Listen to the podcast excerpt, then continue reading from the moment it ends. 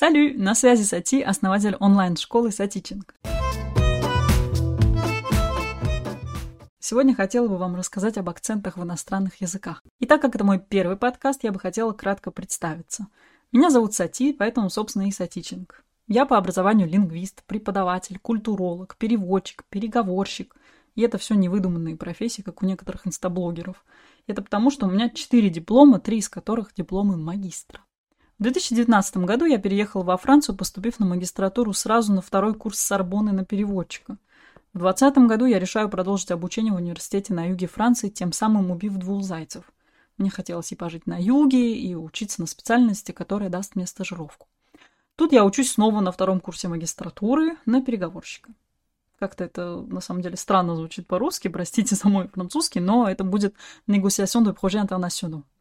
С того же года меня берут на мой первый CDD, срочный контракт, который переливается в стажировку. Я преподавала английский французам. Затем я переезжаю в Руан, где живет мой нынешний муж. В Руане я сразу же нахожу другой CDD на полгода, где я руковожу педагогическими проектами. Этот пост был воплощением всех моих дипломов. Я не прошу продлить мне контракт, потому что меня дико бесит toxic французской фирмы, и хочется свободы и независимости, так что я ухожу в полный фриланс с марта 22 года, преподавая французский онлайн. Это была единственная работа, которая мне нравилась полностью, хоть раньше это и было исключительно подработкой. С марта 23 года я занимаюсь своим проектом, своей онлайн-школой, которую надеюсь сделать офлайн в будущем. Так что буду вещать здесь про языки, про жизнь во Франции, про истории отсюда, про преподавание, изучение языков и, конечно же, про свою онлайн-школу и бизнес во Франции. Поехали про акценты. Я раньше думала, что лучше вообще рот не открывать, если не получается нормально выговаривать. Позорище! Как ты смеешь так коверкать звуки? Ну постарайся же ты! Что значит не получается? У меня ж получилось. Для меня сильный акцент в языке был равен незнанию языка. На самом деле, друзья, это миф, потому что, переехав во Францию, я встретила самых разных людей, которые с легкостью общались на языке, имея при этом достаточно сильный акцент. Другое дело, если ты не привык к какому-то акценту, понять действительно будет сложно. Нужно привыкнуть к акценту человека, чтобы понимать. Китайцы, испанцы, американцы, у всех будут свои акценты из-за влияния их родного языка. Например, мне достаточно трудно было понимать испанцев, говорящих на французском, потому что в их языке нет некоторых звуков, которые есть во французском. Они заменялись, коверкались. Например, звука «ы» нет в испанском, поэтому люди с сильным акцентом говорят «э». Вместо «ü» у них «у». Например, фраза «я фанат французского языка», «je suis fan de la langue française», у испанца будет звучать «je suis fan de la langue française». Да еще «р» такое будет испанское. Интонации тоже были не французскими. И когда все накладывается, речь не звучит, как у носителя языка, даже если человек говорит или читает без запинки. Отсюда и трудности восприятия на слух. У меня два родных языка – русский и армянский. Фонетически абсолютно разные языки, возможно, это и помогает мне в изучении новых языков. Я училась в лучших университетах мира на лингвиста. Думаю, это тоже сыграло большую роль в том, что в английском и французском, которыми я владею в совершенстве, я не имею сильного акцента. Кстати, акцент есть у всех иностранцев, он проскальзывает, сколько бы ни учили язык, все равно рано или поздно можно спалиться, что ты иностранец.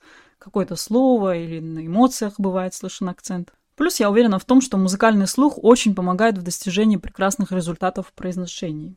Ведь если мы слышим, как произносится что-то, мы сможем это сымитировать. Сейчас в лингвистике много дебатов о том, что метод попугая уже давно не работает, что имитировать, повторять за носителями языка – это тупо. Нужно понимать, куда поднимать язык, к небу за верхними зубами, почувствовать спинку языка и все такое. Я не против этих методик, но моя практика показывает, что люди приходят в ужас, когда абсолютно вся фонетика объясняется положением языка во рту.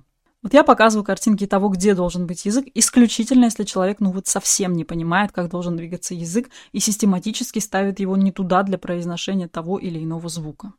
Мне когда-то жаловалась ученица, что вот у нее плохо получается произносить, она прям хотела бы ходить в лингофонные кабинеты. Это кабинеты с наушниками и аппаратурой для самозаписи. На самом деле лингофонного кабинета у меня не было при изучении французского, даже скажу больше, нам никогда не ставили фонетику французского в университете. Так что вот лайфхак, если хочешь попробовать эффект лингофонного кабинета. Я учила английский в таком, и нам на дом задавали кучу упражнений, которые, естественно, дома мы не можем без кабинета сделать. Берешь любую запись на изучаемом языке, желательно, чтобы медленно говорили достаточно, четко. Затем слушаешь первое предложение в наушниках обязательно, чтобы не слышать посторонние звуки. Дальше берешь диктофон на телефоне и записываешь то же самое предложение с той же самой интонацией. Переслушиваешь себя в наушниках опять же. Офигеваешь с того, какое у тебя произношение. Повторяешь это действие до тех пор, пока не получится, как у диктора. Раз пятьдесят. Вуаля! Лингофонный кабинет готов. Еще лучше будет, если у вас есть лист бумаги, где вы можете выписать это предложение, отметить черточками, стрелочками, куда поднимается голос, где паузы, какой звук вам кажется сложным. Подчеркнете то, что не получается и, и обо что вы спотыкаетесь.